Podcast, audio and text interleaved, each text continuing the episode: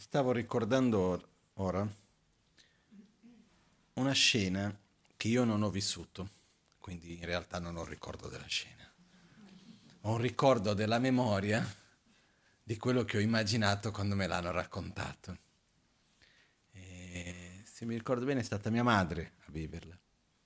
Ed era con un maestro, che è stato anche mio maestro, che si chiamava Gelle Rinpoche, che viveva negli Stati Uniti maestro molto, molto bello, senza entrare adesso in tanti dettagli, molto speciale, molto amico di Lama Ganci. E lui in America è stato invitato per fare una conferenza ed era un dialogo fra lui e un maestro della tradizione induista, adesso non mi ricordo chi era, però un maestro importante della tradizione induista in America da tanti anni, eccetera, e loro erano amici. E succede che vengono invitati a fare questo dialogo nel palco teatro pieno, e si siedono e hanno una cosa tipo di rispetto uno verso l'altro per vedere chi comincia a parlare per primo. E rimangono in silenzio a guardarsi negli occhi uno con l'altro nel palco, seduti, per 40 minuti. No? Io mi immagino la bellezza che sia stato quel momento. Perché noi molto spesso no, ci aspettiamo di comunicare a un livello abbastanza grossolano. Noi abbiamo bisogno di immagini, abbiamo bisogno di parole, abbiamo bisogno di questo, quando molto spesso tanto, tanto si trasmette al di là delle parole. Io su questo sono molto convinto. No? Anche secondo certi studi che mi hanno riferito della neurolinguistica, si dice che in una comunicazione verbale le parole vere e proprie valgono qualcosa come il 7%. Quindi abbiamo tutta una parte enorme che è l'intonazione della voce, l'attitudine con la quale parli, fino ad arrivare, secondo me, questa è una mia idea, poi noi sentiamo gli odori gli uno degli altri, anche se concettualmente non siamo consapevoli. E con questo si sentono gli odori degli ormoni che manifestano anche le emozioni che uno sente. Ci sono tante cose, non sono solo i cani che sentono l'odore della paura. Tutti noi abbiamo tanti altri livelli di comunicazione per non entrare a spiegare l'aspetto energetico, eccetera, eccetera. Quindi la parola in realtà ha un valore abbastanza limitato a un certo punto. No? Quindi io mi immagino questa scena, no? che deve essere veramente una cosa bella, poter essere lì aspettando da ricevere, sentire delle belle parole e invece essere, permettersi di semplicemente essere una bella presenza. Poi hanno parlato, però ci sono stati quei 40 minuti di silenzio fra di loro. No? Racconta, me raccontarono dicendo che sembrava quasi una dichiarazione d'amore di uno all'altro, in silenzio che si guardavano negli occhi davanti al pubblico per 40 minuti.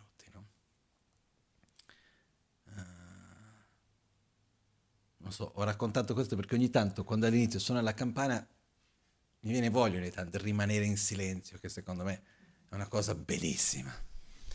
Però io credo che noi, nel contesto in cui siamo abituati a vivere, eccetera, è molto più faticoso stare in silenzio con qualcuno che stare parlando. Essere in silenzio bene con qualcuno richiede un livello di intimità non indifferente poter essere, essere insieme a una persona è semplicemente stare, che non stiamo in silenzio vedendo un film. Stiamo, noi due o noi tre o quel che sono, ci stiamo in quel momento, uno nella presenza dell'altro, senza aver bisogno per forza di stare a parlare, a intrattenere, a dire, a fare. Ed è una cosa, e non sto parlando di quel silenzio perché qualunque argomento si tocchi finisce in una guerra mondiale, no? Non sto parlando di quel tipo di silenzio lì che secondo me conosciamo anche, no? Sono certe situazioni che due si mettono a tavola, meglio stare zitti, perché qualunque argomento si va a toccare finisce che scoppia qualcosa. Io non sto parlando di quel tipo di silenzio, ovviamente. Sto parlando del silenzio dove c'è intesa, dove uno si permette di essere lì per l'altro in uno stato di silenzio. Questo richiede un livello di intimità non indifferente e di fiducia anche uno all'altro. No? Comunque sia, io vi invito in generale a cercare di creare più silenzio nella vostra vita, nella nostra vita, diciamo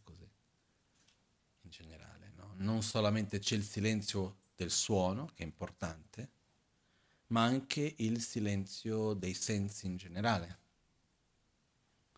Perché ci sono qua due punti. Non c'entra niente con quello che volevo parlare, comunque.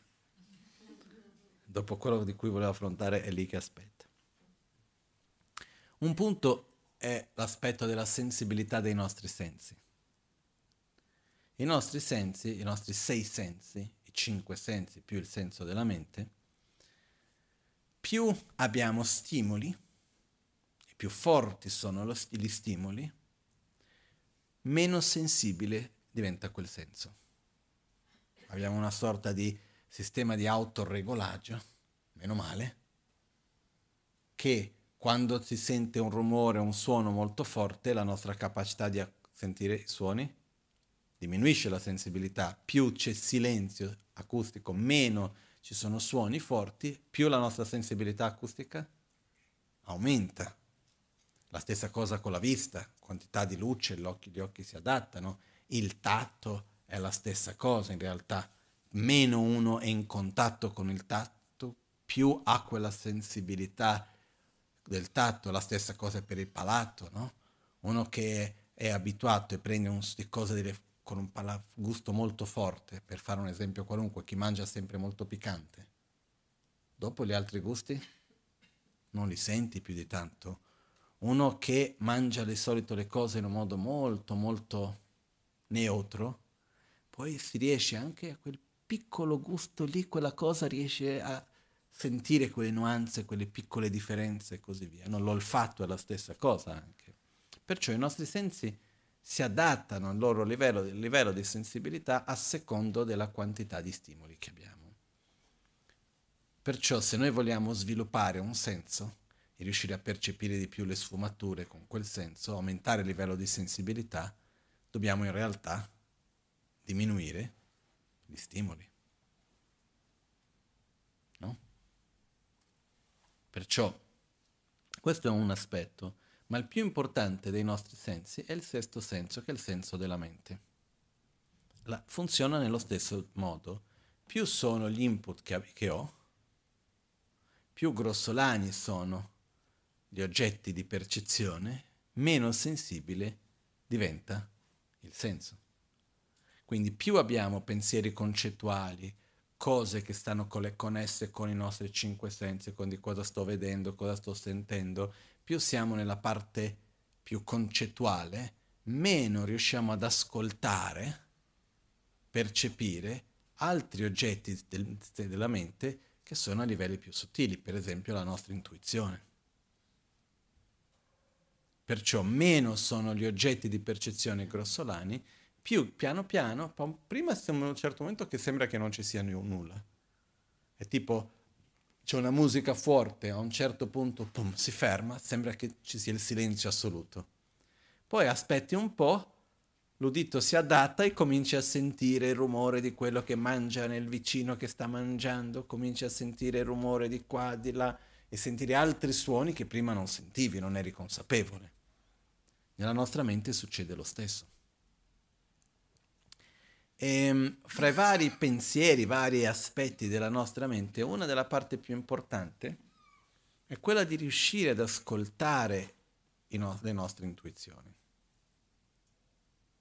C'è, è, de- è, delicato, esiste lì un, come si dice, una soglia delicata fra intuizione e paranoia certe volte, eh? Eh, proiezioni, perché a un certo punto uno entra. Quello che succede è questo, se la, l'intuizione arriva senza dialogo interno. Quando c'è già il dialogo interno non è più intuizione. L'intuizione è qualcosa che puff, ci viene quella cosa lì e non capiamo neanche molto bene il perché, da dov'è, com'è, come non è. Se è qualcosa che ci viene come risultato di questo che di qua che di là, che già c'è tutto un dialogo nostro interno, io personalmente non mi fido più di tanto quando invece è qualcosa che uno sente di pancia e almeno nella mia esperienza non riesco a mettere facilmente in parole, però c'è una, una distinzione chiara quando è un'intuizione e quando è una proiezione. Okay? Uno dei punti di differenza è se c'è dialogo interno o meno. E, poter, e saper ascoltare la propria intuizione è una cosa che ha un valore enorme. Su tantissimi livelli questi. Saper vedere perché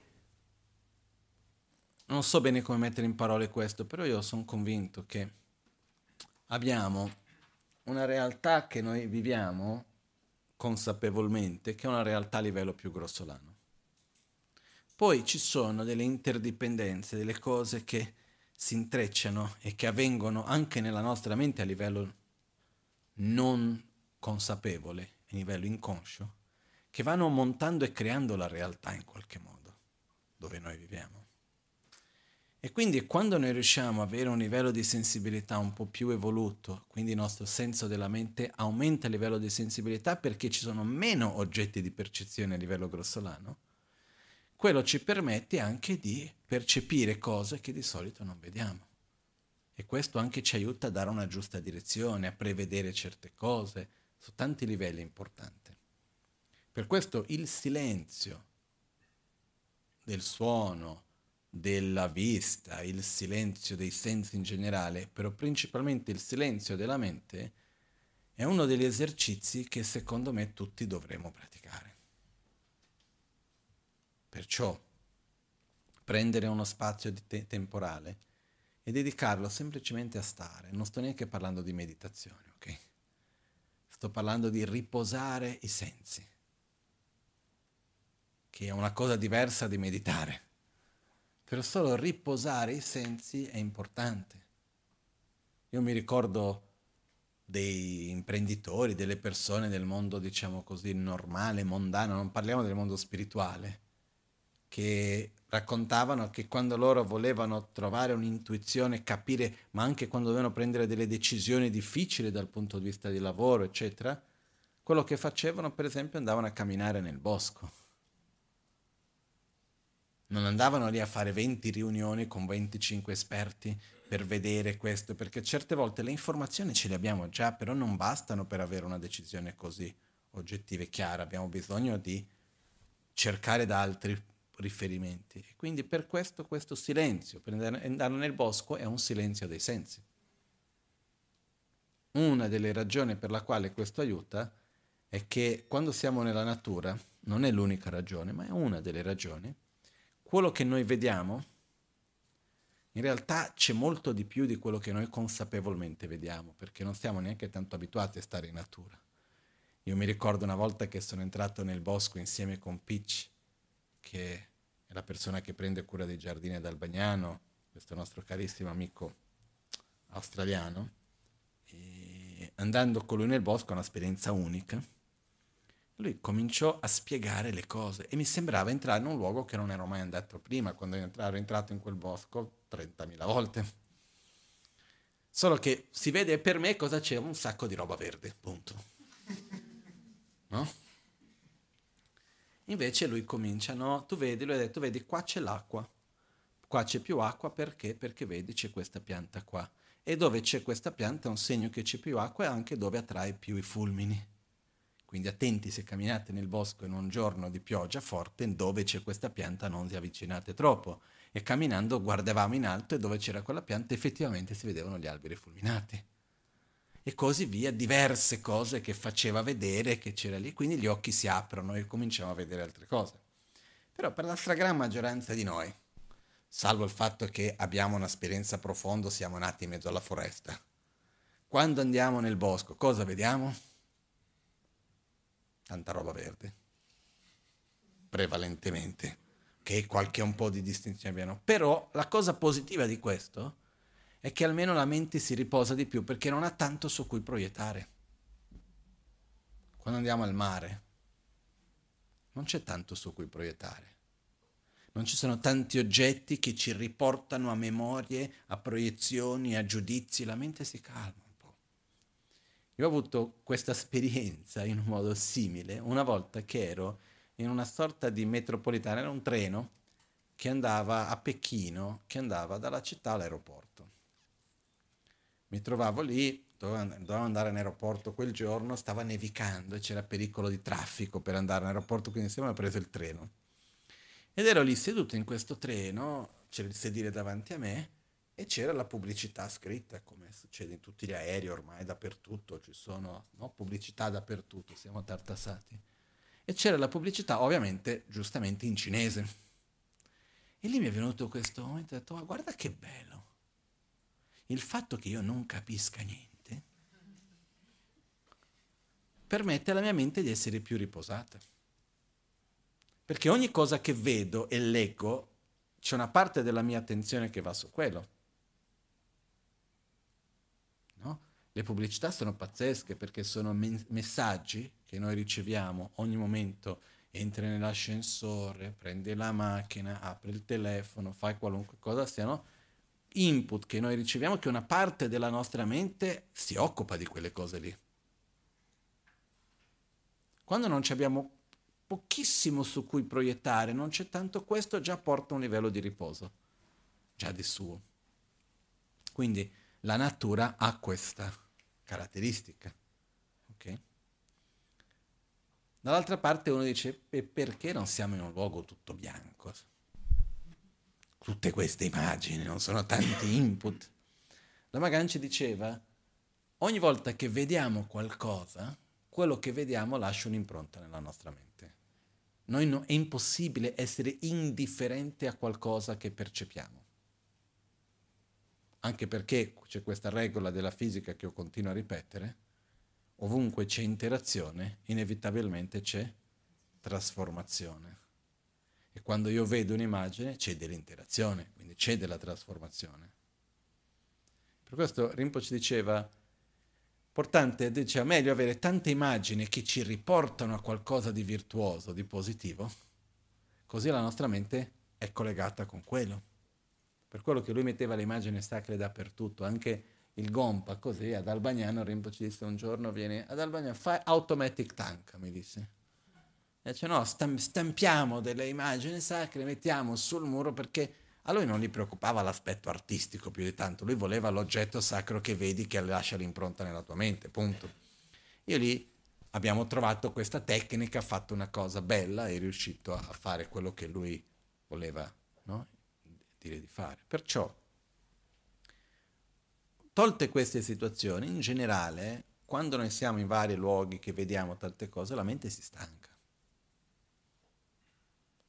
Per questa ragione il silenzio che anche si ritrova stando nella natura, riposandosi un po', riposare la mente. Questa è una cosa abbastanza importante, specialmente se dobbiamo prendere delle decisioni un po' più profonde, specialmente se vogliamo osservare noi stessi, se vogliamo dare una certa direzione alla nostra condotta di vita. Tutto questo, questo processo di silenzio, di vedere noi stessi, è una cosa che è estremamente importante, sana. Okay? Ovviamente andiamo nel luogo di silenzio senza cellulare, neanche in modalità silenziosa, proprio senza quell'oggetto lì. Più riuscite a fare le cose senza quell'oggetto, meglio è. Io mi ricordo un po' di anni fa, ero andato a parlare in un gruppo in Brasile, si chiamano comunque, un gruppo di imprenditori. E mi hanno invitato, ero andato, sono andato lì e mentre stavo parlando ho fatto la domanda qual è il più grande oggetto di attaccamento che abbiamo? No? E la risposta in realtà da parte mia era il più forte attaccamento che noi abbiamo è la realtà così come secondo noi dovrebbe essere. Quello è l'attaccamento più forte. C'era una signora lì che dice il cellulare. No? In qualche modo è vero. È un oggetto che siamo proprio, no? Zahumbam ho questo nelle pratiche di meditazione, se no Zahum Bam Ho vuol dire diventare inseparabili. No? E quindi è un oggetto che è sempre con noi. È sempre, quindi anche l'esercizio di fare delle cose lasciando il cellulare. Se avete coraggio, lasciate il cellulare a casa e andate a fare un giro. Sembra quasi strano no, dirlo, se avete coraggio, sembra che uno sta facendo una trasgressione particolare. Ma cosa vuoi che succeda se qualcuno mi chiama? E dopo richiamerò indietro. E se ho bisogno di questo, aspetterò un attimo. E se voglio andare da qualche parte, chiederò a qualcuno come si arriva. O no? Ma è strano, eh? Andare in, da qualche parte senza cellulare, c'è un certo senso interno che sto tradendo, c'è un tradimento in corso quasi. Ok? Però abbiamo bisogno di riposare dai sensi. E uno dei più grandi segni che abbiamo bisogno di riposo è, è quello che quando uno è stanco a tal punto che non riesce a dormire. Sono delle volte che uno è così stanco che non riesce a riposare. Okay? Perché quando noi andiamo oltre la soglia, invece di riposare, continuiamo a usare energia. Similmente, uno dei segni che abbiamo, abbiamo bisogno di riposare la nostra, nostra persona dai vari stimoli è quando uno si ferma un attimo gli stimoli e uno ha quella tendenza, quell'attrazione, quella brama interna, qualcosa che di spontaneo di aver bisogno di altri stimoli. Okay? Quindi stare in silenzio, non lo so, uno arriva, va a prendere il pullman, è in ritardo, deve aspettare un quarto d'ora. Di solito che cosa si fa? si prende qualcosa. Uno, al di là del cellulare, ma uno va subito a cercare uno stimolo, che oggi si trova nel cellulare, che è molto facile e immediato. Invece, wow, che bello, 15 minuti in cui posso semplicemente riposare la mente. Posso osservare il respiro. Posso osservare il paesaggio intorno a me. Io mi ricordo una volta un'intervista con Camilleri che raccontava che lui diceva una delle più grandi qualità un, per essere un bravo scrittore è la capacità di osservare. E lui per esempio parlava, io, mi è rimasto impresso che lui raccontava che lui scriveva di notte. E per scrivere di notte, è passato tante notte a scrivere, che lui sapeva l'orario della notte, che, che ora era di notte dall'odore. Detto, ogni ora della notte c'è un odore diverso cambia l'umidità, tante cose, ovviamente di dove vivi, no?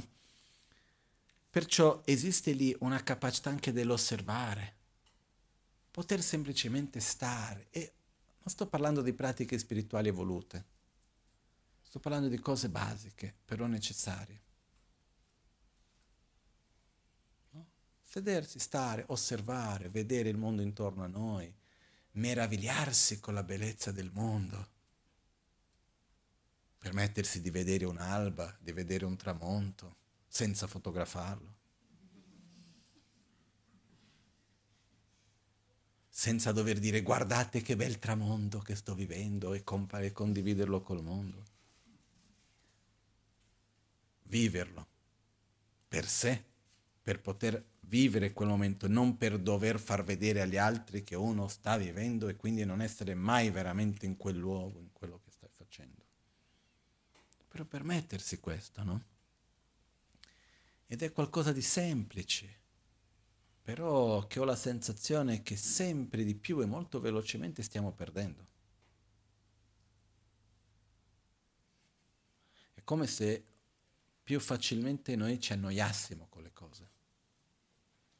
Non nel buon senso della parola, proprio nel senso di generare, perché quando uno si annoia, è uno stato in cui c'è dell'ansia. Cosa faccio? Non c'è niente da fare, mi sono stancato. Lo stato di annoiarsi è uno stato in cui uno manca di certi stimoli e, que- la mancanza degli stimoli comincia a generare uno stato interiore di ansia. Okay. Invece è molto importante per noi permettersi di andare oltre la noia permettersi di stare, riposare, senza dover star facendo qualcosa, senza tenere la mente presa.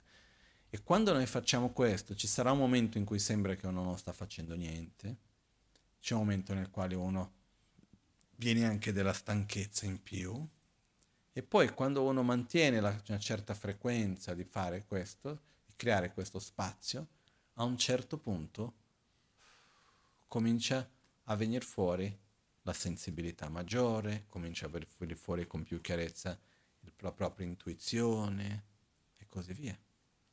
È più facile prendere le decisioni perché c'è più spazio dentro di noi. Ovviamente è faticoso prendere delle decisioni quando abbiamo tante emozioni che si sovrappongono una sull'altra. Il fare fatica a prendere decisioni genera un sacco di stress. Okay? Quando noi riusciamo a creare più spazio, le stesse situazioni le viviamo in un modo molto più leggero. Quello che succede è che relativamente pochissimo tempo fa questi spazi di silenzio erano naturali nella vita, erano inevitabili. È un po' come cosa succederebbe nella musica se togliessimo i silenzi in mezzo? Diventa tutto un fruscio unico, un rumore unico. E noi in qualche modo nella nostra vita stiamo sempre di più togliendo gli spazi in mezzo di silenzio. Una delle importanze degli spazi in mezzo è perché io ti vedo adesso, parlo con te, ho una certa emozione, ci sono non è un semplicemente vedere una persona, ci sono dei processi interni che avvengono, attrazione, avversione, dubbio, gelosia, gratitudine, che ne so, sono migliaia di cose che avvengono. Quando finisce quell'incontro ci troviamo noi con quella nostra emozione e dobbiamo elaborarla un attimino. E quegli spazi in mezzo sono preziosissimi in realtà dove sembra che uno non sta facendo nulla, invece sta facendo tantissimo. Perché proprio quando ci sono quegli spazi dove apparentemente uno non sta facendo niente, che uno sta dando la possibilità per elaborare, digerire quello che sta avvenendo dentro di sé. È un po', simile, è un po simile al processo di uh, apprendimento. Gli esperti in apprendimento per studiare, per memorizzare, eccetera, questo troviamo tanto in quelli che insegnano certi tecniche avanzate per imparare una lingua in 30 giorni, che ne so io, quelle cose così. Una delle cose che c'è cos'è? Il processo di studio va diviso fra studiare e riposare, pensare ad altro, non stare su quello. Perché quello che succede è che il, il, il, il momento che c'è dopo il momento della lettura, dell'acquisire informazione, quella parte che c'è dopo, dove io non sto pensando a nulla di particolare, non sto acquisendo nuove informazioni, è quello che mi permette di elaborare quelle informazioni dentro di me, decantare, di digerire quello. Se noi continuiamo a buttare roba dentro, c'è un momento in cui trasborda e non entra più dentro. Poi non diamo il tempo per digerire. Mol- molto poco tempo fa, per andare da un luogo a un altro, non era così veloce, no? Ci voleva molto più tempo. E anche quando i tempi erano simili a quelli di oggi, se noi pensiamo a soli vent'anni fa, 15 anni fa, quando uno prendeva un aereo, cosa faceva nell'aereo? Viaggiava. Punto. Invece oggi cosa si fa? si lavora, si vedono quattro film, si mangia, si fa... Uno non c'è, si vede, no? Si entra nell'aereo, uno appena sentato neanche partito quali sono i film disponibili, ma cosa devo fare? C'è già quello che prende il computer, c'è già... E uno non ha adesso il telefono, il wifi all'interno, e uno non ha più quello spazio temporale in mezzo. Finisce una cosa, vado verso l'altra. Questo spazio in mezzo è importante. Se noi sviluppiamo una capacità elevata di non mischiare le informazioni e le emozioni di un'esperienza con l'altra, è una cosa possibile, aiuta tanto, però tanti di noi non siamo pronti per quello, la maggioranza di noi. Abbiamo bisogno di elaborare le cose, abbiamo bisogno di digerire le emozioni fra un momento e l'altro. Quindi creare questi momenti dove sembra che uno non stia facendo molto, però è fondamentale. Per esempio, certe persone, a secondo del tipo di lavoro che fanno, dover prendere un tempo per andare al lavoro e per tornare a casa è una cosa ottima. È ovvio che lo stress della tangenziale è faticoso, il traffico, questo, quell'altro, quello è un altro discorso che nella sommatoria va comunque preso in considerazione. Però, per esempio, finire il lavoro ed essere subito a casa, o come tanti di voi avete sperimentato durante il lockdown, lavorare da casa. Uno finisce la riunione e subito lì non, non c'è neanche il tempo di... Sei già? No? E quindi cosa succede? Manca quello spazio temporale di lasciare per strada, man mano che vado a casa, le tensioni del lavoro, le preoccupazioni, le cose, arrivare ad essere lì per essere a casa con la famiglia, eccetera. Questi momenti, queste pause in mezzo sono importanti, che non è che va fatto per forza per strada, ma una camminata, un po' di esercizio, una nuotata, un momento di meditazione, un momento di danza, di canto, di dipingere, qualunque cosa sia, dove uno non sta producendo qualcosa per forza. No? È la bellezza dell'arte non nell'arte da consumare, ma l'arte da creare, dove l'importanza è il processo di creativo, non il processo di acquisire informazione. Quindi io vi invito di cercare nella vita di ognuno di creare un po' questi spazi. Ok?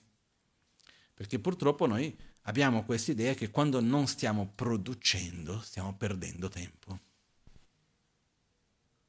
Non so se è uno sbaglio o c'è questa idea.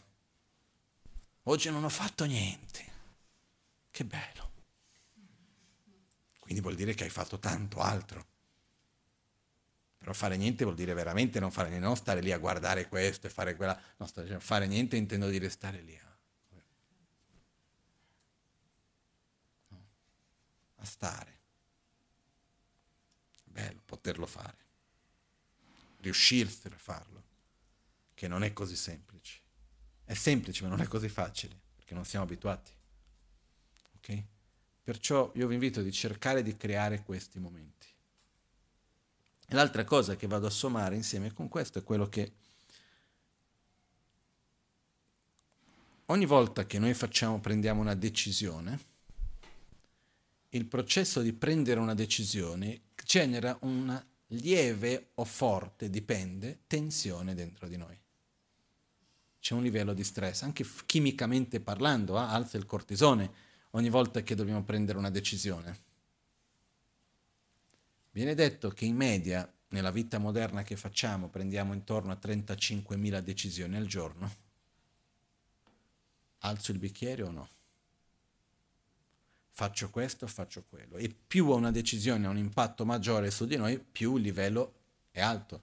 Non so se avete mai sperimentato quella cosa di arrivare al ristorante e trovarsi davanti al menù.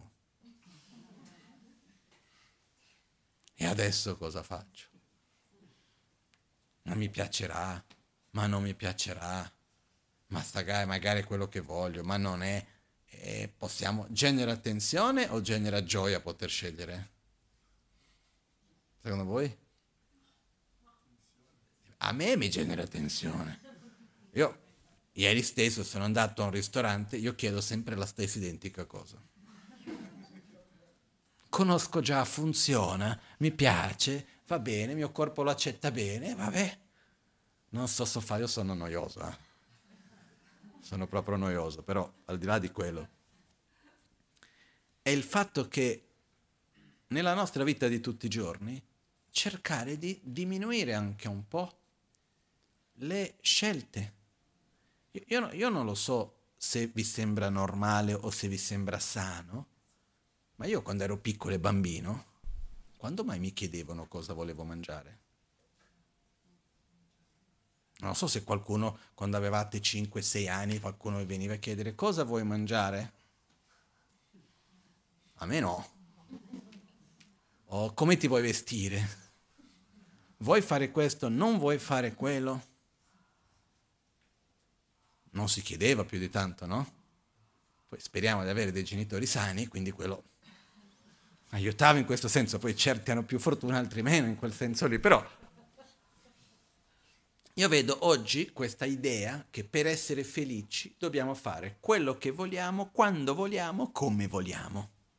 Come se noi fossimo nati già con una saggezza pazzesca. Eh? E io vedo questi poveri bambini, che già lì piccolini, che dico voglio questo, voglio quell'altro. No, la prima volta che sono rimasto in shock dinanzi a questo era l'aeroporto di Linate, stavo andando in Olanda. Stavo aspettando per il volo, c'era una famiglia vicino. Stavo lì, osservavo un po' la situazione e vedo a un certo punto questo bambino che comincia a piangere disperatamente. No? C'era la mamma, il figlio e mi sembrava la nonna vicino, comunque sia. La mamma dice no, ma cosa c'è? Ma. Ovviamente io immagino, la mamma è lì in mezzo a un ristorante, lì in aeroporto, mangiando qualcosa, il bambino scoppia a piangere. Anche un disagio, no? Quindi lei dice no, ma cosa c'è? No, e a un certo punto capisco la madre che dice mi scusi, mi scusi, chiedendo scusa al bambino, non avevo capito che lo volevi tu. In poche parole, la mamma ha aperto il pacco di patatine, così in modo automatico, mentre faceva le cose, ha preso il pacco di patatine, ha aperto, ha dato in mano al bambino. Lo voleva aprire lui. E lei non gli ha permesso. E lei chiedendo scusa al bambino, mi dispiace, io non ho capito che tu lo volevi, eccetera, eccetera. Cosa succede in questo caso nella mente del bambino quando la madre si scusa che non ha capito che lui avrebbe voluto aprire il pacco di patatine? Che è giusto che lui debba avere quello che vuole quando vuole, come vuole. Non lo so. Io non so, eh, se no apriamo tutto un altro argomento, però il punto che voglio arrivare è non sempre dare quello, il meglio è il meglio. Certe volte dando troppo si toglie più che dare. Okay. Faccio un esempio con i cani. Okay. Io ho imparato che il cane ha delle dinamiche molto chiare e una delle cose che il cane ha bisogno è di avere chiarezza del suo ruolo. Okay? Se tu dai tanta importanza all'animale, lo metti a lui in una posizione di sentire che lui è il capobranco. Quindi lui deve prendere le decisioni per gli altri e questo genera un sacco di stress. Quando lui è in un contesto dove deve veramente farlo, ben venga ma dove non è lui che deve fare quello? Quello che lui ha bisogno di sentirsi? Al sicuro. Non deve lui scegliere certe cose, bisogno... quindi lui si rilassa. Io ho visto molto chiaramente queste dinamiche succedere davanti ai miei occhi. E a un certo punto lui si rilassa. Ah, ma non gli ho chiesto quello vuole. E ogni tanto giocando vai lì, fai vedere una cosa, l'altra quale vuoi, ok? Però in generale quello che vogliamo è che l'altro stia bene. E per questo anche, anche noi esseri umani prendere tante decisioni non è un qualcosa che genera calma, equilibrio. Tante decisioni generano un livello di stress. Io stavo riflettendo su questo l'altro giorno e mi è venuto in mente veramente la difficoltà in cui un ragazzo o una ragazza di oggi si trova. Perché magari certe decisioni noi non dobbiamo neanche, uno non, non, non, non, pensa di prendere, ma il fatto di avere la possibilità comincia già ad aprire la mente, è così e cos'è.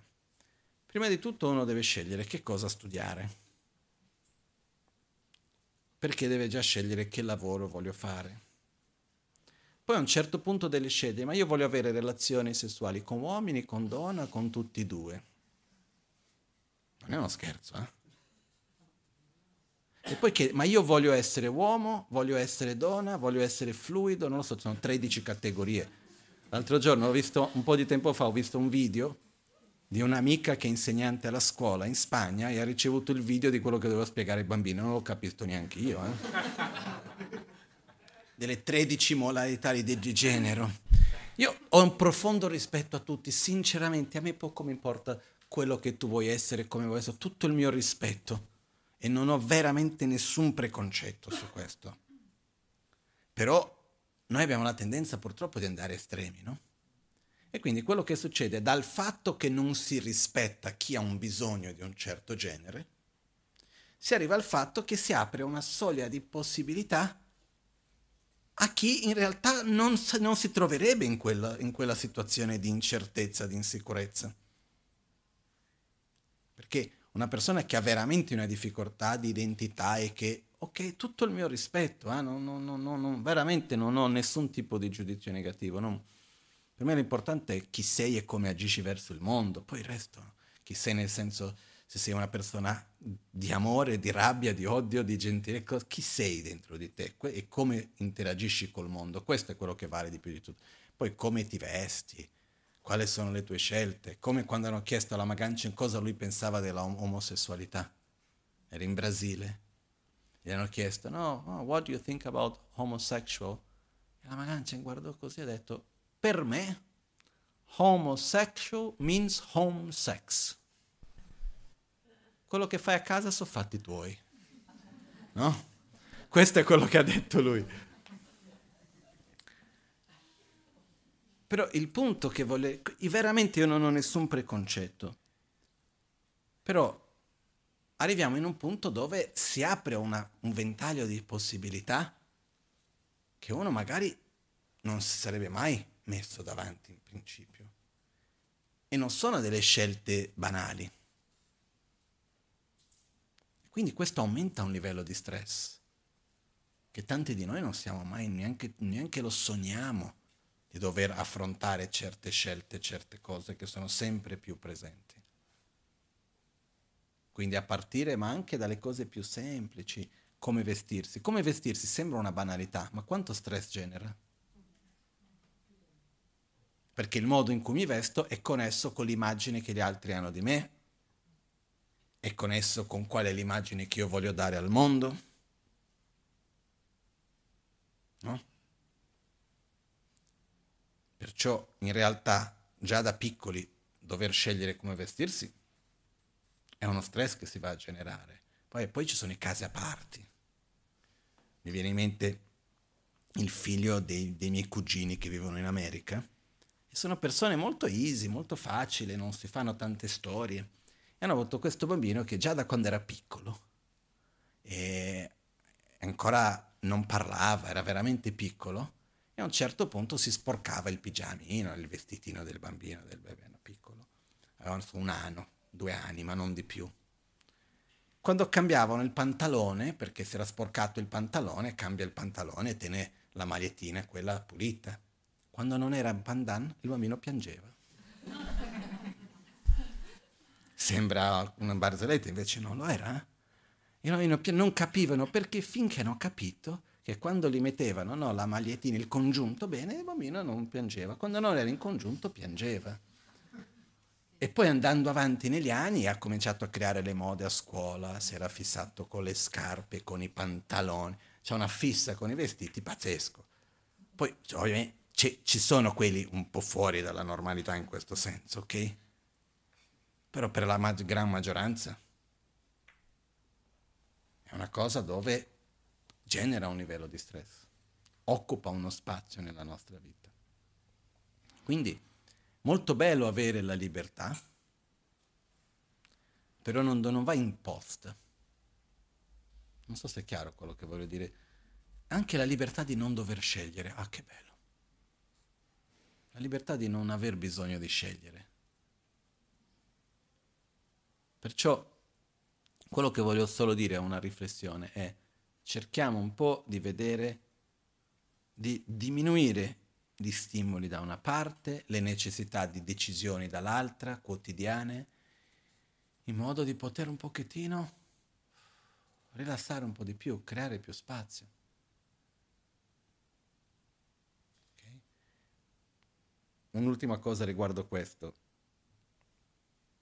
Quando noi prendiamo una decisione, insieme con la libertà di prendere la decisione viene la responsabilità della decisione che prendiamo, che genera uno stress non solo durante la decisione, ma anche dopo. E se prendo una decisione e le cose non vanno come io avrei voluto che andassero, mi genera più stress? Sì. Se non era una decisione mia, era così punto e basta. E la cosa non era come io mi aspettavo, lo livello di stress è minore? Tanto. E hanno fatto uno studio, per me molto simpatico, in cui hanno regalato dei premi di viaggi. In questi premi di viaggi che regalavano, la persona vinceva un pacchetto viaggio. Due persone, un weekend, una settimana, mi sa che era una settimana e ti davano il viaggio. E hanno fatto tre tipologie di premi. Nel primo premio ti dovevi andare in un posto, non potevi scegliere né dove né quando. Vincevi quel viaggio lì. Punto. Nel secondo vincevi il viaggio, potevi scegliere dove ma non quando. Nel terzo potevi scegliere tanto quanto, dove e anche quando. Okay? Se io vi offrissi un viaggio adesso, quale dei tre tipologie preferiresti? La terza, no? Loro nel viaggio, quello che c'era nell'interno del pacchetto del viaggio, tutti dovevano fare un questionario e studiando qual era il livello di soddisfazione che avevano, quanto avevano più felici, meno felici con il viaggio, eccetera, eccetera. Quelli che erano i più felici in assoluto sono i primi più libertà di scelta avevano, più insoddisfatti erano. Perché immagina che tu vinci un viaggio e piove, bah, tanto era così. Tutto di guadagnato. Ma se tu avevi potuto scegliere quando? Ho avuto questa opportunità, ho scelto di andare al mare e pioveva. Ah, che viaggio brutto che è stato. No? Io mi ricordo una persona in famiglia che quando andava a comprare qualcosa in un negozio, oltre che aver girato 25 negozi prima di sceglierlo, dopo aver comprato per esempio le scarpe, tornando si fermava ancora in altri negozi per vedere se per caso c'era qualcosa di meglio di quello che aveva comprato già. E diceva, ma perché lo fai? È il peso della scelta.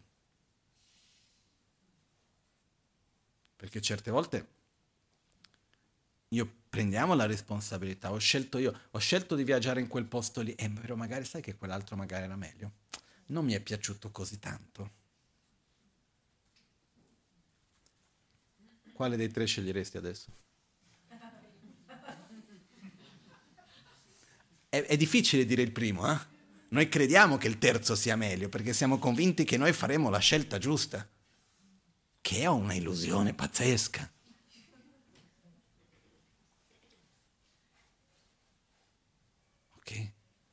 Però io non so da dove viene esattamente questo, però quest'idea di che se io posso fare quello che voglio, quando voglio, come voglio, sarò più felice. No? È un po' come noi viviamo in questa epoca degli optional, no? Tu puoi personalizzare ogni cosa di ogni cosa che compri. Per me è più stressante, ma molto di più si racconta che una delle macchine più vendute nella storia era una Ford nera.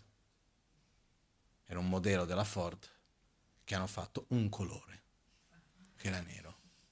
Punto, era quello, non c'erano optional, c'era quello. E ha venduto tantissimo. Quello che è interessante vedere è che noi sappiamo in fondo che non funzionano certe dinamiche, però comunque siamo attaccati ad esse, non riusciamo a venirne fuori. Perché? Secondo me, perché ci sono certe dinamiche che all'immediato generano un, un piacere. C'è come un, come si dice, un flash, un, no? è come un momento pff, di piacere, dopamina. Okay? Però che dopo va a creare insoddisfazioni e altre cose. E tante delle nostre scelte sono connesse con questo. Quindi vedete un attimino quali sono le scelte necessarie e quali sono le scelte non necessarie. E cerchiamo un po' di creare più silenzio, di creare più spazio, di diminuire un po' quello che effettivamente non è necessario nella nostra vita. Ok? Perché settimana scorsa ci siamo parlati per esempio della bellezza di leggere un testo difficile però chi ha lo spazio, lasciamo stare il concetto di tempo, chi ha lo spazio interiore di riuscire a sedersi in silenzio, con calma, prendere un libro difficile, leggerlo piano piano, riflettere su quello. È sempre meno quello spazio lì. Perciò dobbiamo coltivarlo, dobbiamo crearlo. Caso contrario da solo non avviene. Ok?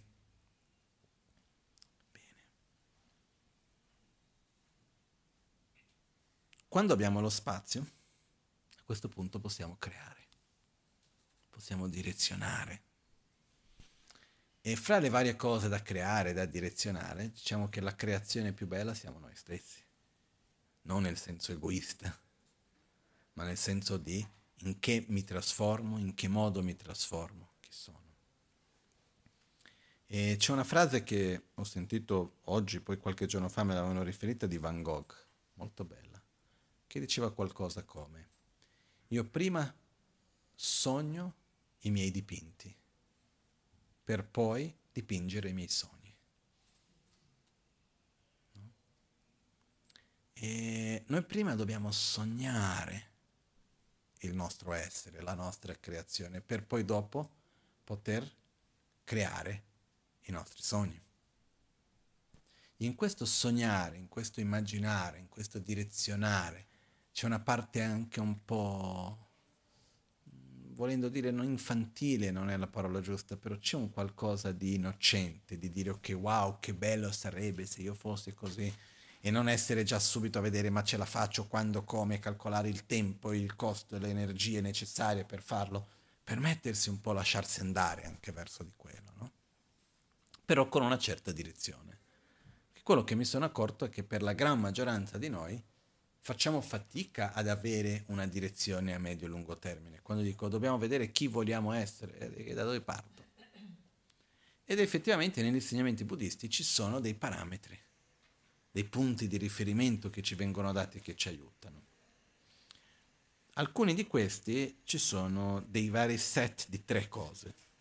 Uno di questi sono quello che in tibetano viene chiamato Kechun Sansum, che Tsun Sansun. Keba Tsunpa Sangpo.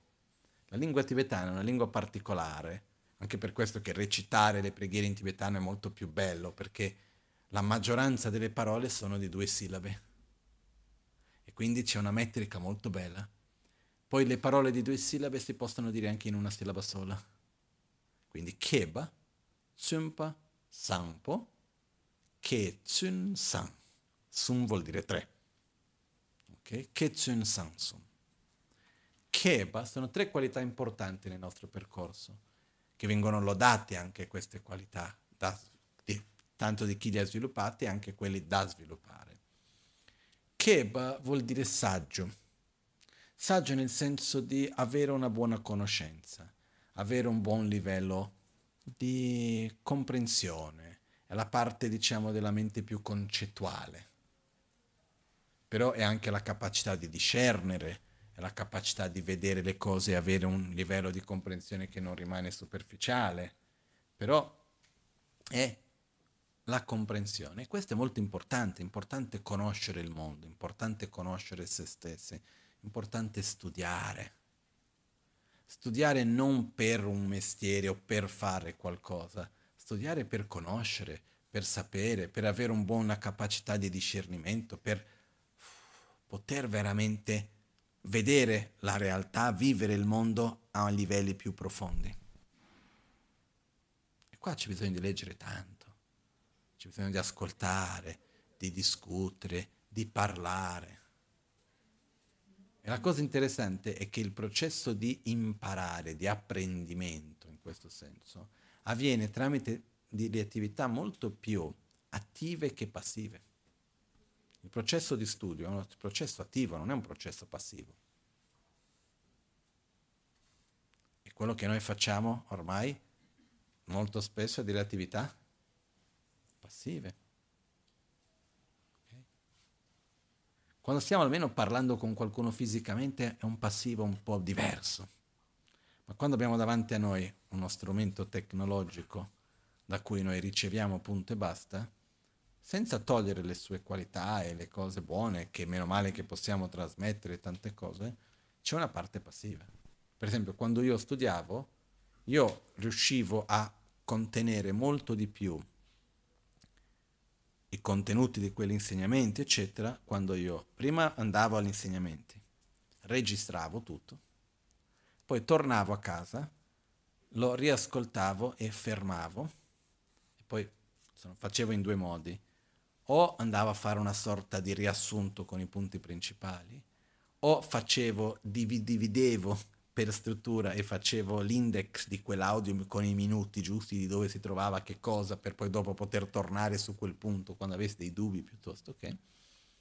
In realtà da questo anche nasce il perché ho fatto lo streaming all'inizio ho cominciato con lo streaming all'inizio perché ho detto a me mi è stato di beneficio poter avere accesso agli insegnamenti che ho ricevuto dopo, quindi condivido anche questo. No? Però la parte in cui si studiava, che imparava di più è quando era una cosa attiva, andavi lì, leggevi, scrivevi, annotavi, facevi tutto questo processo, secondo me è una cosa veramente importante in questo senso. E quindi essere saggi, nel senso di non nel senso dell'intuitivo, ma nel senso di avere tanta conoscenza, che non rimanga solo a un livello teorico, ma anche nella pratica, avere una buona comprensione del mondo, avere una visione vasta e profonda.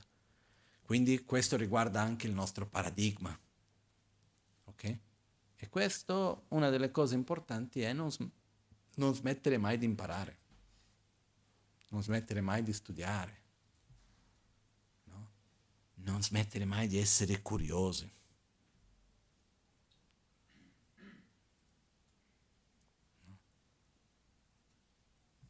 No? Ammettere che per me, quando mi trovo davanti a qualcosa che vedo che non capisco, che bello, c'è qualcosa nuovo che posso imparare. Questa curiosità, questa voglia di capire, questa voglia di imparare, questa voglia di vedere, è una delle cose che di solito c'è verso l'infanzia e a un certo punto va diminuendo. Invece dobbiamo coltivarlo. Questo secondo me è molto importante. La bellezza di poter imparare delle informazioni, delle cose che inizialmente sembra che non serva a nulla, ma serve sempre, la nostra mente connette tutte le cose ogni volta. Non c'è nessuna informazione che acquisiamo che rimane totalmente separata da tutto il resto. Per esempio, quando noi ci troviamo a dover prendere una decisione o a dover giudicare, questo è così o, quello, o è cos'ha? Come lo vedo, come lo vivo? Le risorse che noi abbiamo per prendere quella decisione o per fare quel discernimento non sono le risorse esterne, ma sono le risorse ormai acquisite interne. Io le informazioni che ho sul mio cellulare non mi servono in quel momento. Io ho bisogno di poter averle dentro di me per permettermi di fare quella scelta. E molto spesso noi andiamo ad accedere per prendere delle decisioni, per fare nel nostro discernere la vita e le cose, andiamo ad accedere a informazioni che non ci accorgiamo neanche, che noi stiamo accedendo a quelle informazioni per prendere quella decisione, per vedere questo in quel modo, eccetera, eccetera. Quindi la prima caratteristica che viene data è di essere, in tibetano si dice keba, che si potrebbe dire tradurre come knowledgeable, come wise, come qualcuno che ha una visione di mondo vasta e profonda. Ed è una delle qualità che viene lodata nella nostra cultura, essere una persona cult, cult, uh, colta, no? essere una persona colta, una persona che non è solo colta ma che ha una visione profonda delle cose anche. Questo secondo me è una qualità che va coltivata, importante. La seconda qualità, keba, tsumpa, tsumpa si vuol dire essere una persona che ha una condotta morale sana. Mettiamo così. Tsumpa vuol dire una persona che ha controllo del proprio corpo, delle proprie azioni, ha controllo della propria parola, controllo della propria mente, ha un modo di interagire con gli altri che sia coerente, pacifico, amorevole, virtuoso, vuol dire anche la capacità di abbandonare ciò che fa male, coltivare ciò che fa bene, avere una condotta sana nella nostra vita di tutti i giorni. Questa è un'altra qualità importantissima. Perché poi alla fine dei conti quello che succede è che noi ci trasformiamo sulla base di quello che facciamo sulla base di quello che noi interagiamo. L'importante è avere conoscenza, ma non basta, perché se no entriamo in quella categoria che è uno che sa tanto ma fa poco. O peggio, sa tanto e vive e agisce in un modo incoerente con quello che sa. Invece è molto molto importante che ci sia questa coerenza fra il conoscere il sapere e il fare e l'agire, l'essere. Per questo questa parte di Tsumpa è dove rientrano no? i vari voti, non uccidere, non rubare, non mentire, uh, il voto di avere una condotta sessuale sana e corretta, il voto di avere un rapporto con le sostanze che sia sano. In poche parole, avere una condotta sana importante. Non sempre facile, però è molto importante. Okay? Quindi questa è un'altra qualità da coltivare. E la terza, sampo, vuol dire essere, avere un buon cuore. Vuol dire riuscire a vedere l'altro, avere un sentimento di amore, di compassione, avere attrazione per l'altro, affetto per l'altro, avere un buon cuore a tutti gli effetti. Okay? Perché uno può essere molto colto, con tanta conoscenza e non avere un buon cuore. Uno può avere un buon cuore e non avere conoscenza. Uno può avere conoscenza e avere una buona condotta ma non avere un buon cuore. E così possiamo fare tutte le, le varie combinazioni però la combinazione ideale è dove ci sono tutti e tre. Quindi quando si parla delle qualità di una persona nel suo percorso di vita, nel percorso spirituale, e anche come le qualità che noi cerchiamo nei nostri maestri e così via, fra le qualità importanti sono queste tre. Ci deve essere conoscenza, condotta virtuosa e un sentimento sano, un buon cuore. Queste sono le tre cose su cui dobbiamo lavorare.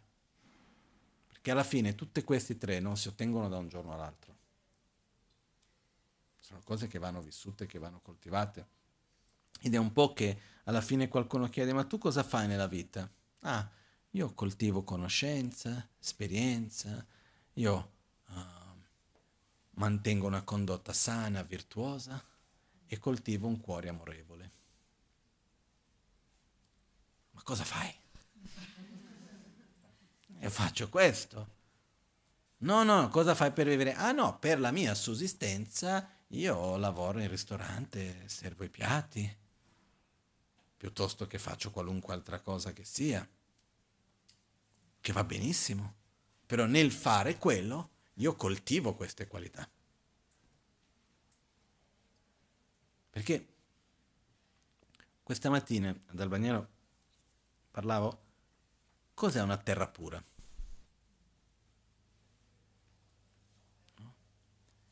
Purtroppo noi quando vediamo le cose nel buddismo, inevitabilmente prendiamo i riferimenti della cultura dalla quale siamo cresciuti.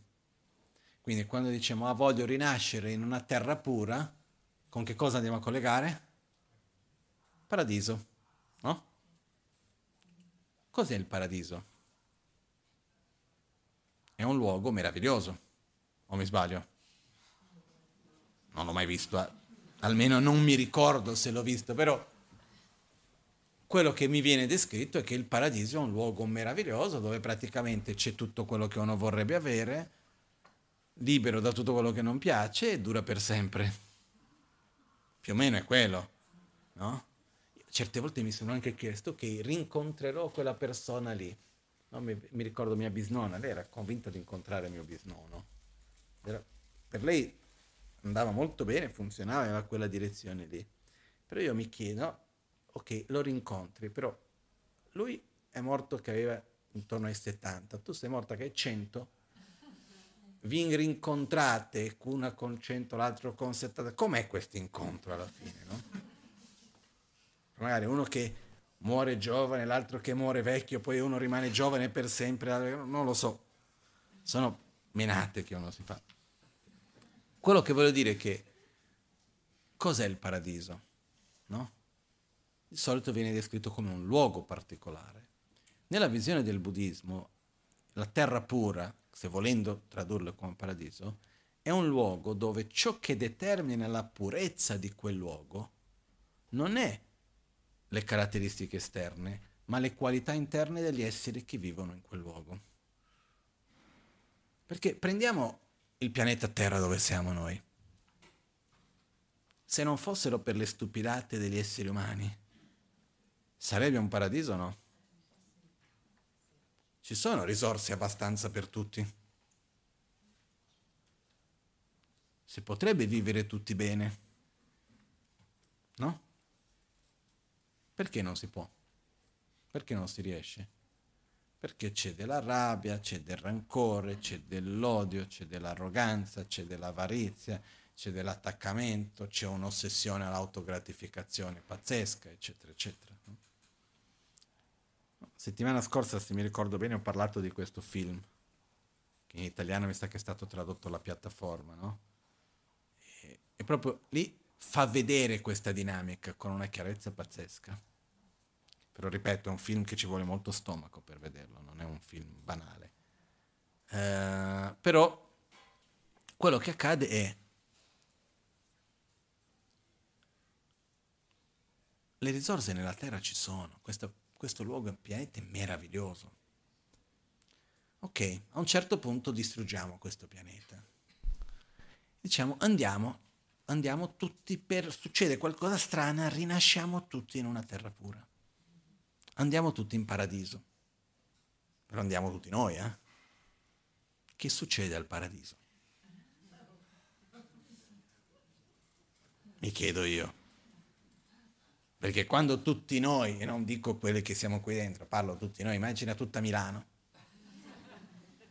Finisce tutta Milano nel paradiso. Facciamoli un quartiere in paradiso, un quartiere milanese in un paradiso. Le nostre dinamiche ce li portiamo con noi o no?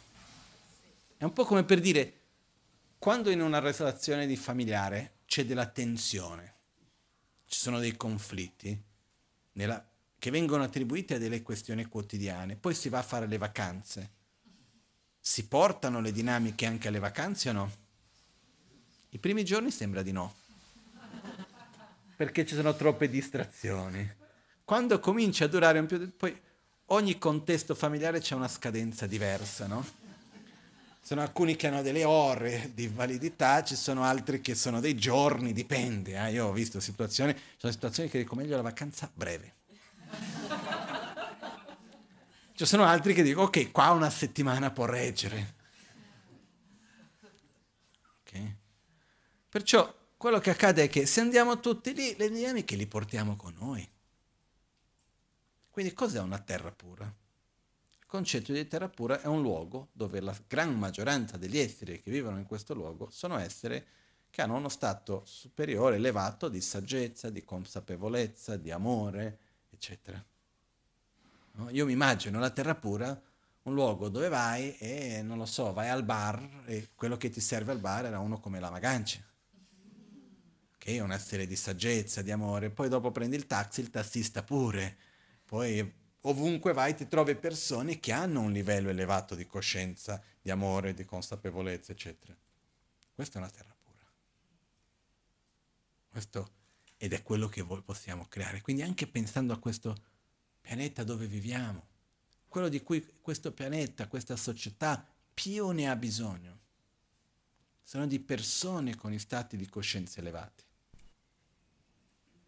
E per stati di coscienza elevati intendo dire con un livello profondo e reale di amore, di consapevolezza, di rispetto, di gratitudine, di pazienza, di pace.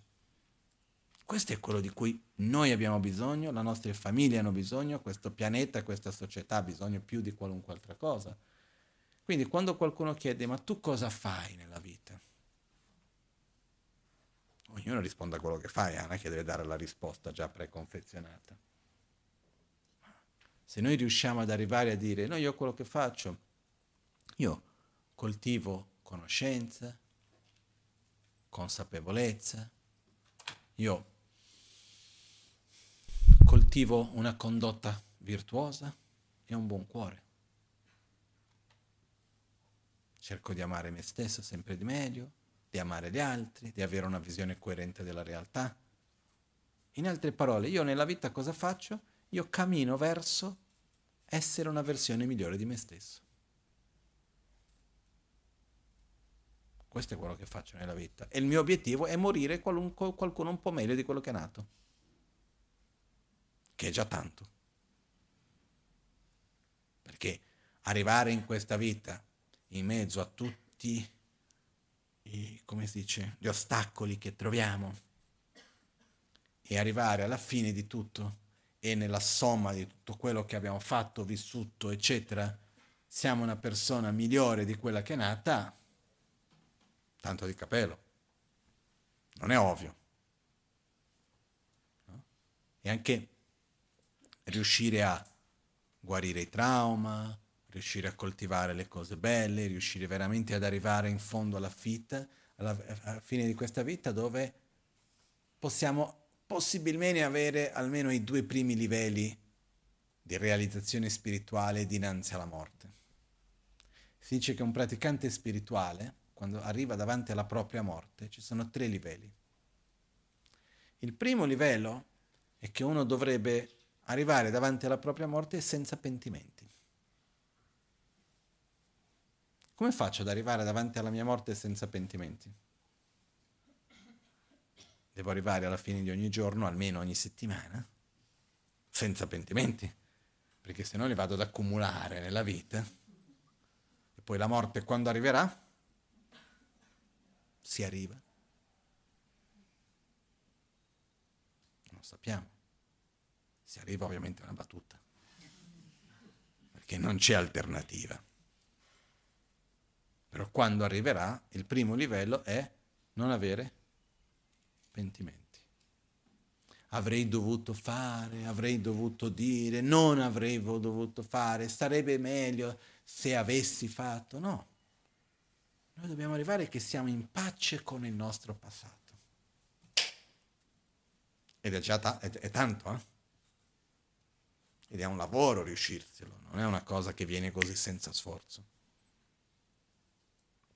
Il secondo livello e arrivare dinanzi alla mo- propria morte senza pentimenti e senza paura.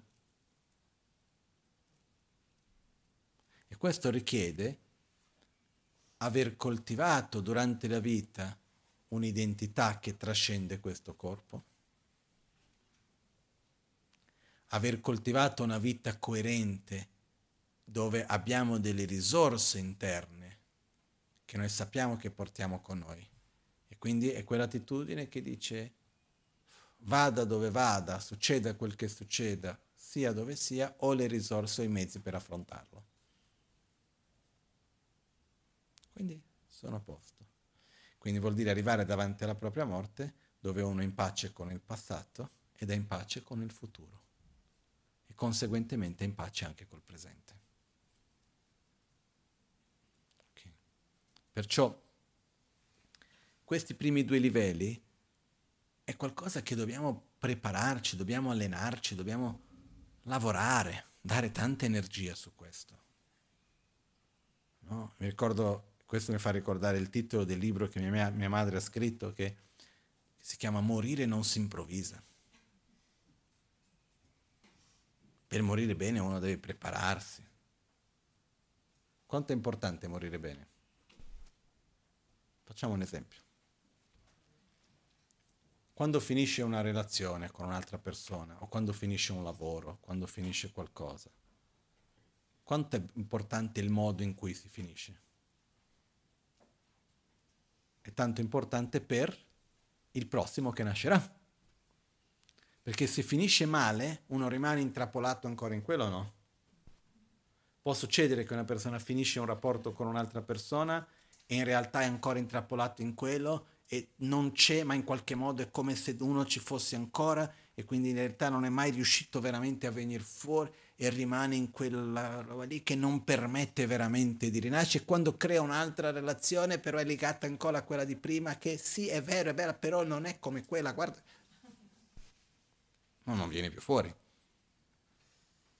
Invece, quando uno riesce a chiudere un qualcosa bene, quello ti permette di aprire un nuovo bene. E se uno muore bene, quello è la base per rinascere bene, per continuare bene. Ed è fondamentale questo. Perciò non è uno scherzo, non è una battuta, ah, no, facciamo che carino, no, eh. è qualcosa di veramente serio. Però quello che succede è che non so esattamente qual è la dinamica dietro, certe volte mi sembra che le cose più sono veramente importanti, più sono critiche, più abbiamo questa sorta di meccanismo di autodifesa che facciamo come se non ci fossero. Non so se mi spiego. Perciò, non so se avete capito, ma moriremo. No? E non sappiamo quando. Può essere oggi, eh? O no? non lo so, qualcuno ha un qualche ragionamento per dirmi per la quale ragione non dovrebbe essere oggi? Ah, ma io sono giovane. Se la morte mi guardasse, se creiamo questa immagine della morte, se la morte mi guardasse dicendo io sono giovane, cosa mi direbbe la morte? Sin da quando muoiono i nonni, i giovani non muoiono. Ah, ma io sono una persona buona, di buon cuore. Perché quelli buoni non muoiono. Ah, ma io ho tante risorse. Sono amico dell'ama. E fin da quando per quella è una ragione per non morire? No? Di solito è un po' anche il contrario. In Brasile noi diciamo vaso hui non quebra no? Come si dice, i vasi brutti non si rompono, quello che si, no? Quindi qual è la scusa che abbiamo dinanzi alla morte per dire oggi non morirò? Veramente, eh? non sto, al di là degli scherzi vari, eccetera. Ma qual è veramente la ragione che abbiamo da dire oggi io non morirò? Io non ce l'ho non riesco a trovarla. E, qua, e qua si vede il livello di follia in cui viviamo. Perché anche se lo diciamo, anche se cerchiamo e non troviamo una ragione, dentro di noi che cosa ci stiamo dicendo? No, io oggi non morirò. Ma io ho da fare, eh? Non posso morire oggi. Ma se io muoio oggi, io devo fare l'iniziazione di Amantacqua questo weekend. Devo andare a trovare Tricia Rinpoche e partire per l'America settimana prossima. Non posso morire adesso. Ma secondo me la gran maggioranza delle persone che sono morte fin d'oggi avevano qualcosa da fare il giorno dopo. Eh? O no? Quindi datemi almeno una ragione per la quale non dovremmo morire oggi. Io non la trovo. Il problema non è morire. Il problema è morire male. Il problema è arrivare davanti alla nostra morte e non essere preparati, avere dei pentimenti, avere paura. Il problema maggiore non è morire, è vivere male. Perciò non abbiamo veramente una vita da sprecare. E qua ritorna a quella domanda prima, cosa faccio in questa vita? Per esempio, una risposta meravigliosa. Tu cosa fai nella vita? Io mi preparo per la morte. Dice, ma come? Sì. Come faccio a prepararmi per la morte? Ci sono i cinque poteri da coltivare. No? E il potere della virtù, quindi relazionarsi in un modo sano con le cose materiali, non proiettare la propria identità sulle cose materiali, poi il secondo è di relazionarsi in un modo sano con il corpo e avere un'identità che trascende il corpo. Poi abbiamo il potere dell'opposizione, che è riconoscere quali sono le condotte interne, esterne che ci fanno male e fare di tutto per evitare e smettere di nutrirle. Poi c'è il potere dell'aspirazione, quindi generare una intenzione, una visione di se stessi anche che trascende questa vita stessa, quindi avere degli obiettivi a lungo termine. E per ultimo il potere della familiarizzazione che è familiarizzarsi con le cose belle che vogliamo portare con noi. C'è tanto da fare. Eh? Quindi cosa fai nella vita? Ah, io cerco di vivere una vita più coerente, sana, per prepararmi per morire bene, quando sarà il suo momento. E che allo stesso tempo cosa vuol dire? Io cerco di essere una versione migliore di me per poter anche aiutare gli altri, per poter fare qualcosa di buono per questo pianeta nella quale mi trovo. Oltre a tutte le varie cose, mi piace la musica, mi faccio di questo, faccio quell'altro, lavoro di qua, lavoro di là, tutto quello va bene. Però al di là di tutto questo, qual è il senso? Per me personalmente uno dei sensi più importanti è che ogni azione che compiamo, ogni interazione che abbiamo, noi ci trasformiamo. In quale direzione io mi sto trasformando? In quale direzione io voglio trasformarmi? Questo ci porta anche a un altro punto che approfitto solo così brevemente, apro e chiudo una parentesi veloce, però secondo me importante. Noi non interagiamo solamente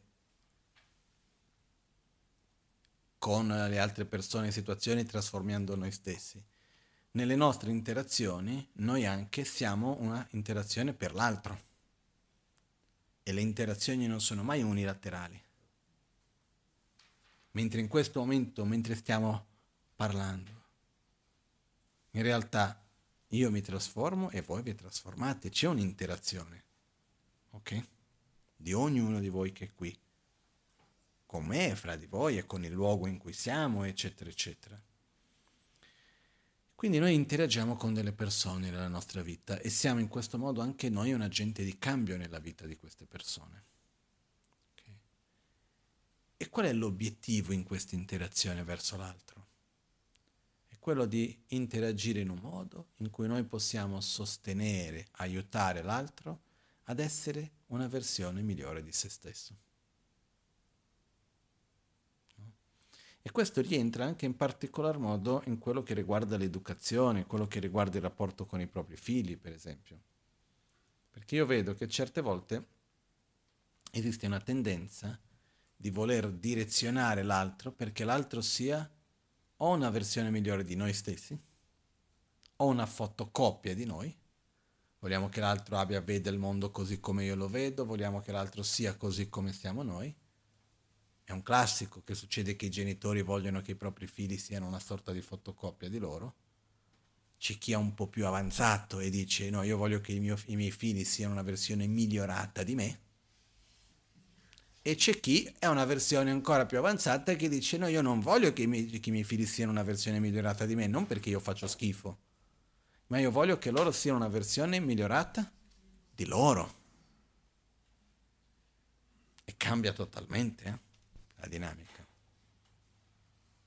E quindi nei rapporti che noi abbiamo, nella famiglia, con gli amici, ovunque sia, noi vogliamo che la nostra interazione porti l'altro a essere una versione migliore di se stesso, senza dover noi imporre come l'altro dovrebbe essere o meno, eccetera, eccetera.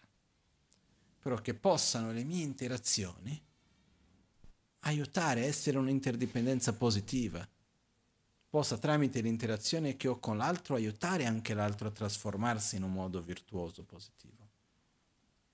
Questo è qualcosa che dà molto senso alla vita, perché alla fine facciamo un sacco di cose. Ma perché?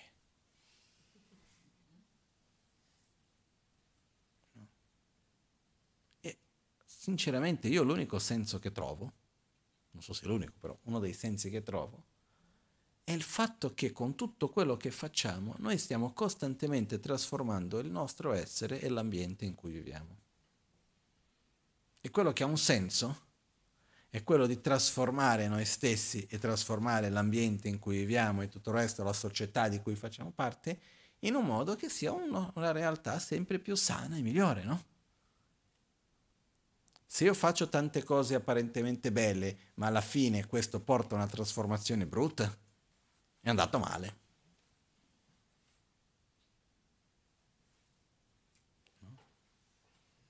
Per esempio, noi viviamo in un'epoca della società, della nostra storia umana, dove abbiamo avuto degli sviluppi tecnologici, eccetera, spaventosi, enormi. Quindi su tanti aspetti sembra che oggi la vita sia più bella, più comoda, Però quando andiamo a vedere il livello di salute e il livello di salute mentale in cui stiamo andando, non mi sembra che stiamo andando in una buona direzione. Okay? Quindi c'è da, c'è da riflettere un po' su quello e c'è da riflettere sul fatto di io cosa faccio nella mia vita. Io coltivo le mie qualità e cerco di essere un'interazione sana per il mondo dove io vivo. Perché è vero avere tanti dei belli obiettivi riguardo la natura, riguardo l'ambiente, riguardo la società, in ogni aspetto, e va benissimo fare tante cose. Però ripeto, una delle cose che più abbiamo bisogno sono di persone equilibrate, gioiose, amorevole. E con quello facciamo tanto. Poi nel frattempo ricicliamo, facciamo i nostri acquisti in un modo consapevole, tutto questo va benissimo e va fatto al meglio, importante vivere veramente al meglio delle nostre capacità, con coerenza. E però dare un senso alla vita in questo modo, ok? E uno dei modi per fare questo è quello di dire io voglio sviluppare Keba, quindi voglio essere, avere una conoscenza vasta e profonda, una visione di mondo coerente. Tsumpa vuole avere una condotta sana, quindi il mio modo di mangiare, il mio modo di interagire, il mio modo di parlare, avere una vita sana in questo senso, una condotta morale virtuosa e essere sampo, che vuol dire avere un buon cuore, essere una persona che ha un sentimento, che vive il mondo non solo con la testa, ma anche con il cuore. E che ha un cuore buono, che è il modo più semplice per riassumere questo. In questo modo diciamo che abbiamo una direzione da seguire. Okay? Perciò prima creiamo il silenzio, creiamo lo spazio, che è fondamentale per poter avere una visione e per poter seguirla perché io parlo di tutte queste cose anche perché ho la sensazione spero di sbagliarmi, però ho la sensazione che sempre di più facciamo fatica a trovare il perché vivere, trovare il proposito. Non, non sto dicendo che vogliamo morire, eh? non sto dicendo quello, però se noi andiamo a chiedere in giro in generale qual è il tuo proposito nella vita, è difficile. È una risposta che abbiamo già la certezza o è una cosa che c'è da riflettere, c'è da pensare, non è così ovvio? Secondo voi? Che magari ce l'avete tutti, io qua che mi faccio le storie. Eh? Facciamo fatica o no? Sì. Anche perché il mondo intorno a noi non ci dà, non ci dà l'impronta costantemente di avere un proposito, ma ci dà l'impronta del sopravvivere in un modo confortevole. Quindi alla fine dei conti l'obiettivo della vita è divertirsi. Nulla contro divertirsi, eh? però è una parte, c'è qualcosa di più. E io spero veramente che noi riusciamo a ognuno riesca a fermarsi, a riflettere e a trovare una direzione per se stessi, perché caso contrario continuiamo a girarci intorno. Ok? Volevo approfittare prima di concludere per uh, condividere con voi velocemente quello che si farà questo prossimo weekend ad Albagnano, perché è un una cosa abbastanza particolare. Secondo me va dato uno spazio un minimo, ok? Um, da dove partire?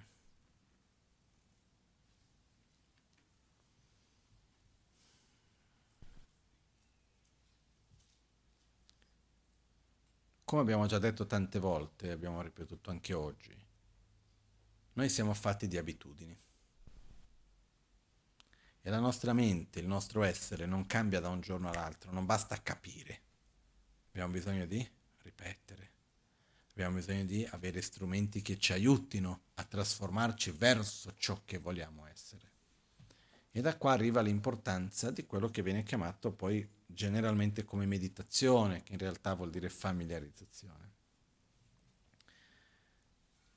Una delle bellezze del buddismo tibetano parlo buddismo tibetano perché io conosco relativamente poco delle altre tradizioni, è la vastità di metodi che esistono, c'è una quantità di metodi diversi enorme. Perché ci sono così tanti metodi? Perché siamo diversi, abbiamo caratteristiche diverse. Però c'è, una, c'è un aspetto viene, a cui viene data un'importanza fondamentale, che è quando noi intraprendiamo una certa pratica di meditazione, è molto importante che noi riceviamo la trasmissione di quella pratica da qualcuno che a sua volta ha ricevuto la trasmissione, ha praticato, ha una familiarità con quella pratica, possibilmente ha uno stato anche di realizzazione, ossia che non è solo a livello concettuale, e che la possa trasmettere. Okay? E che a sua volta ha ricevuto da qualcuno che aveva queste caratteristiche, così fino ad arrivare a chi l'ha trasmesso per la prima volta. E quindi questo viene chiamato il lignaggio. E nella pratica del buddismo Vajrayana, che viene anche di solito, ci sono diversi nomi che viene dato in tibetano, che è Dorje Tekpa, abbiamo Ngak, Gitepa, uh, Saosanga, anche viene chiamato Gyu, però il nome meno utilizzato è Gyu, che vuol dire Tantra. Però in Occidente alla fine, secondo me, quello che è accaduto è quando il buddismo Vajrayana è arrivato in Occidente, la parola Tantra è una parola già conosciuta. E quindi alla fine si è utilizzato quel termine di più. Però gli altri termini sono il Vajrayana, il sentiero della non dualità, il sentiero Vajra, o Sentiero la via del diamante, si può fare una traduzione letteraria anche. Poi un altro nome che viene dato è il mantra, il sentiero, la via del mantra segreto, il veicolo del mantra segreto, o il veicolo del continuum o il veicolo del tantra, sono nomi diversi che vengono dati. Per una delle caratteristiche fondamentali del buddismo vajrayana, del tantra, è la caratteristica di utilizzare anche il corpo e le energie del nostro corpo per aiutare a trasformare la nostra mente. C'è l'utilizzo degli archetipi, c'è l'utilizzo di immagine, c'è l'utilizzo del suono, c'è l'utilizzo di tante caratteristiche che possiamo dire metodi diversi che ci aiutano in una certa direzione. È ovvio che alla base è necessario avere una direzione chiara di dove uno vuole andare, avere amore verso se stessi, avere amore verso gli altri, sviluppare una buona concentrazione. Tutto questo non viene assolutamente escluso nel buddismo vajrayana. Però ci sono queste tecniche che vengono chiamate di solito gomde, uh, noi traduciamo come sadhana, che sono delle tecniche di recitazione con visualizzazioni e respirazioni, anche dei gesti, come la pratica dell'autoguarigione, che serve proprio per sviluppare certe qualità interne nostre. Okay? Buddha, quando ha trasmesso queste varie tecniche, vengono trasmesse in quattro livelli diversi che non sono necessariamente, come si può dire, non è che deve cominciare dal primo per arrivare al quarto. Sono tecniche diverse che Buddha ha spiegato a secondo della, del contesto e della mentalità, che vengono chiamate delle persone con cui si trovava, che vengono chiamate le quattro classi del Tantra. Ci sono delle regole, tra virgolette, che si sono state stabilite nei secoli. Fra queste dice, per fare una pratica uno deve aver ricevuto un'iniziazione, che è la trasmissione di quella pratica.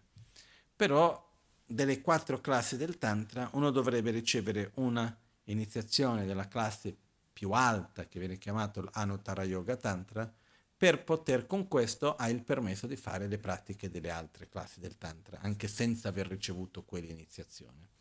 Quindi tradizionalmente quello che si fa è si parte con un'iniziazione dell'Anutara Yoga Tantra per poi dopo poter fare le altre pratiche. Ci sono diverse pratiche, non tantissime, però ci sono diverse. Fra queste, Yamantaka è una delle pratiche più importanti. La pratica di Yamantaka ha quella caratteristica particolare, uh, come posso descrivere?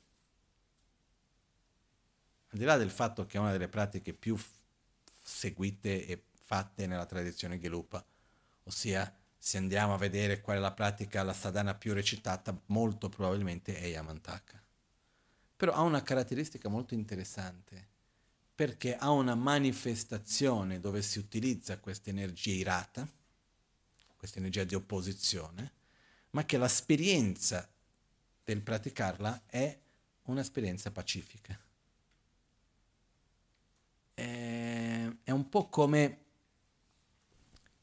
come se noi vivessimo in tempi in cui il nostro egoismo, la nostra ossessione l'autogratificazione è così forte, è così, come si può dire, presente in un certo modo, che dire a noi stessi, no guarda, non devi essere così, piano piano, non funziona, serve un qualcosa più forte che ci faccia in qualche modo fermare. Eh, però è qualcosa che non accade a un livello concettuale, perché non è una cosa ho capito questo, quindi sperimento quello. Io ho visto in tantissime persone dove la pratica di Yamantaka porta a un'esperienza più di calma, più di pace, ed è la pratica che viene utilizzata anche quando c'è da fare delle cose di pacificare dei conflitti, delle tensioni, in generale interni o esterni. pratica di Yamantaka è una di quelle più utilizzate in assoluto. È un'iniziazione molto importante, verrà fatta nel modo tradizionale, ossia seguendo i passaggi come sono stati dati da secoli in Tibet. Quindi faremo questo. E, ed è una porta che si apre come un'introduzione che si apre per poi dopo non solo per la pratica di Yamantaka stesso, che dopo uno può semplicemente fare i mantra per connettersi con quel tipo di energia, eccetera, oltre che poter fare tutta la sadhana e così via. Quindi quello che io direi è il seguente, chi, questa è un'iniziazione che non viene data massimo di solito da noi una volta ogni due o tre anni, non è una cosa che accade con una certa frequenza. No? E, ehm, chi ha un certo interesse di poter approfondire una pratica nel buddismo, in particolare all'interno del buddismo vajrayana, eccetera, è una cosa bella da poter fare. Cosa abbastanza importante. Io mi ricordo anche quando ero ragazzino, eh, la Maganche Rinpoche aveva chiesto, lui non poteva andare in Brasile in quel momento, c'era un maestro amico suo che ho parlato all'inizio, Gelek Rinpoche, che era andato in Brasile e Rinpoche, la Maganche ha chiesto a lui di dare l'iniziazione di Yamantaka, proprio come una, una delle cose più importanti. Yamantaka rappresenta anche, viene detto che la forma irata di Manjushri, quindi rappresenta la saggezza nella sua forma viene descritta irata, che vuol dire con l'energia di opposizione. Quindi per me è un po' come uno schiaffo in faccia all'ignoranza, è un po' mettersi davanti al nostro egoismo, davanti alla nostra ignoranza e dire ok, guarda, non, non ci giriamo intorno, basta. È un modo abbastanza diretto, però che genera questa esperienza pacifica. Ok? Quindi... Um, chi ha la possibilità, chi ha la voglia ovviamente, chi ha l'interesse di seguire con una certa profondità questo percorso, è un'esperienza abbastanza importante da poter fare e seguire in questo senso. Ok? Quindi questo per quello che riguarda quindi questa iniziazione che ci sarà questo weekend, poi il ritiro di Yamantaka che sarebbe dovuto cominciare il weekend prossimo, non questo, quello dopo, adesso non avverrà in questo modo perché io dovrò partire per l'America, dove c'è la reincarnazione del maestro di Lama Ganchen, che si chiama Trichan Rinpoche, ed era tanto che dovevo andare lì e non ero mai riuscito per le questioni di Covid, eccetera, che non si poteva andare in America, tutta una storia. Adesso finalmente questo è finito e c'è una cerimonia particolare che avverrà lì il 27-28 e quindi vado per quello anche per questo non ci sarò mercoledì prossimo perché parto per l'America, quindi non, po- non ci sarò per il mercoledì prossimo per quello, ok? Um, che altro? No, quello che volevo solo ricordare una volta ancora, no? Perché adesso, beh, io non ho paura dei viaggi, assolutamente, non è questo il discorso, ma il fatto che noi veramente non sappiamo quanto vivremo. vivremo non abbiamo questa consapevolezza reale. E, ed è da quando io penso di più in questo che io faccio fatica, quando devo insegnare qualcosa, di, di entrare negli argomenti che per me secondo me non sono essenziali. Perché io dico, ok, se io dovessi dirvi qualcosa ed è l'ultima volta che ci vediamo, cosa direi?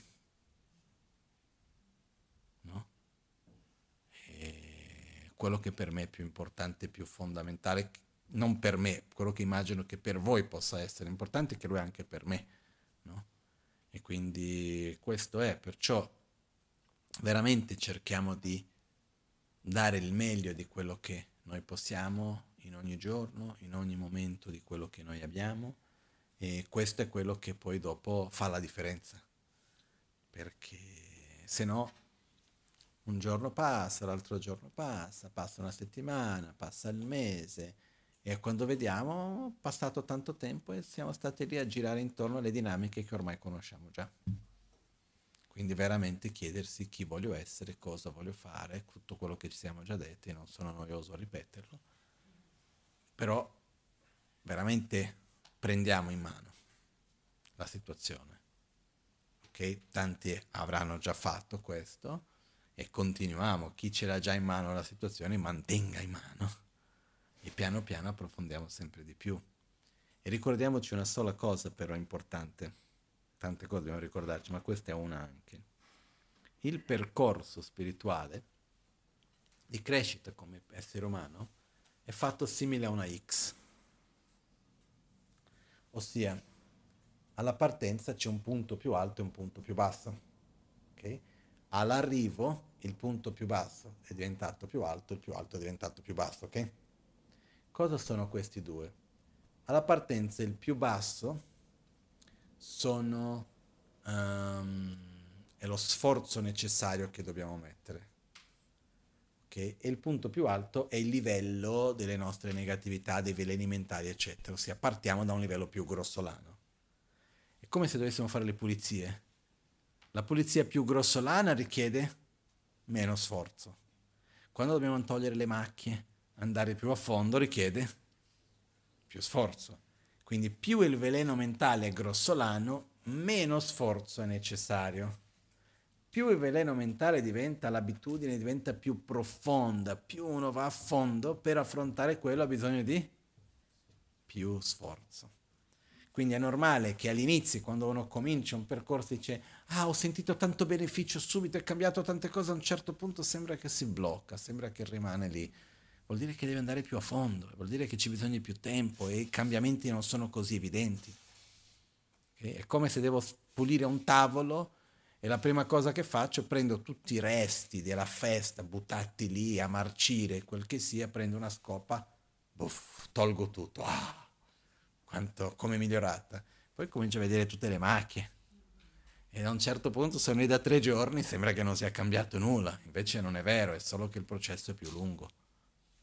Okay? Quindi ci vuole obiettivo alto, aspettative basse, sforzo costante, piano piano. E ricordiamoci con tanto, tanto affetto verso noi stessi. Ok? E ovviamente verso gli altri.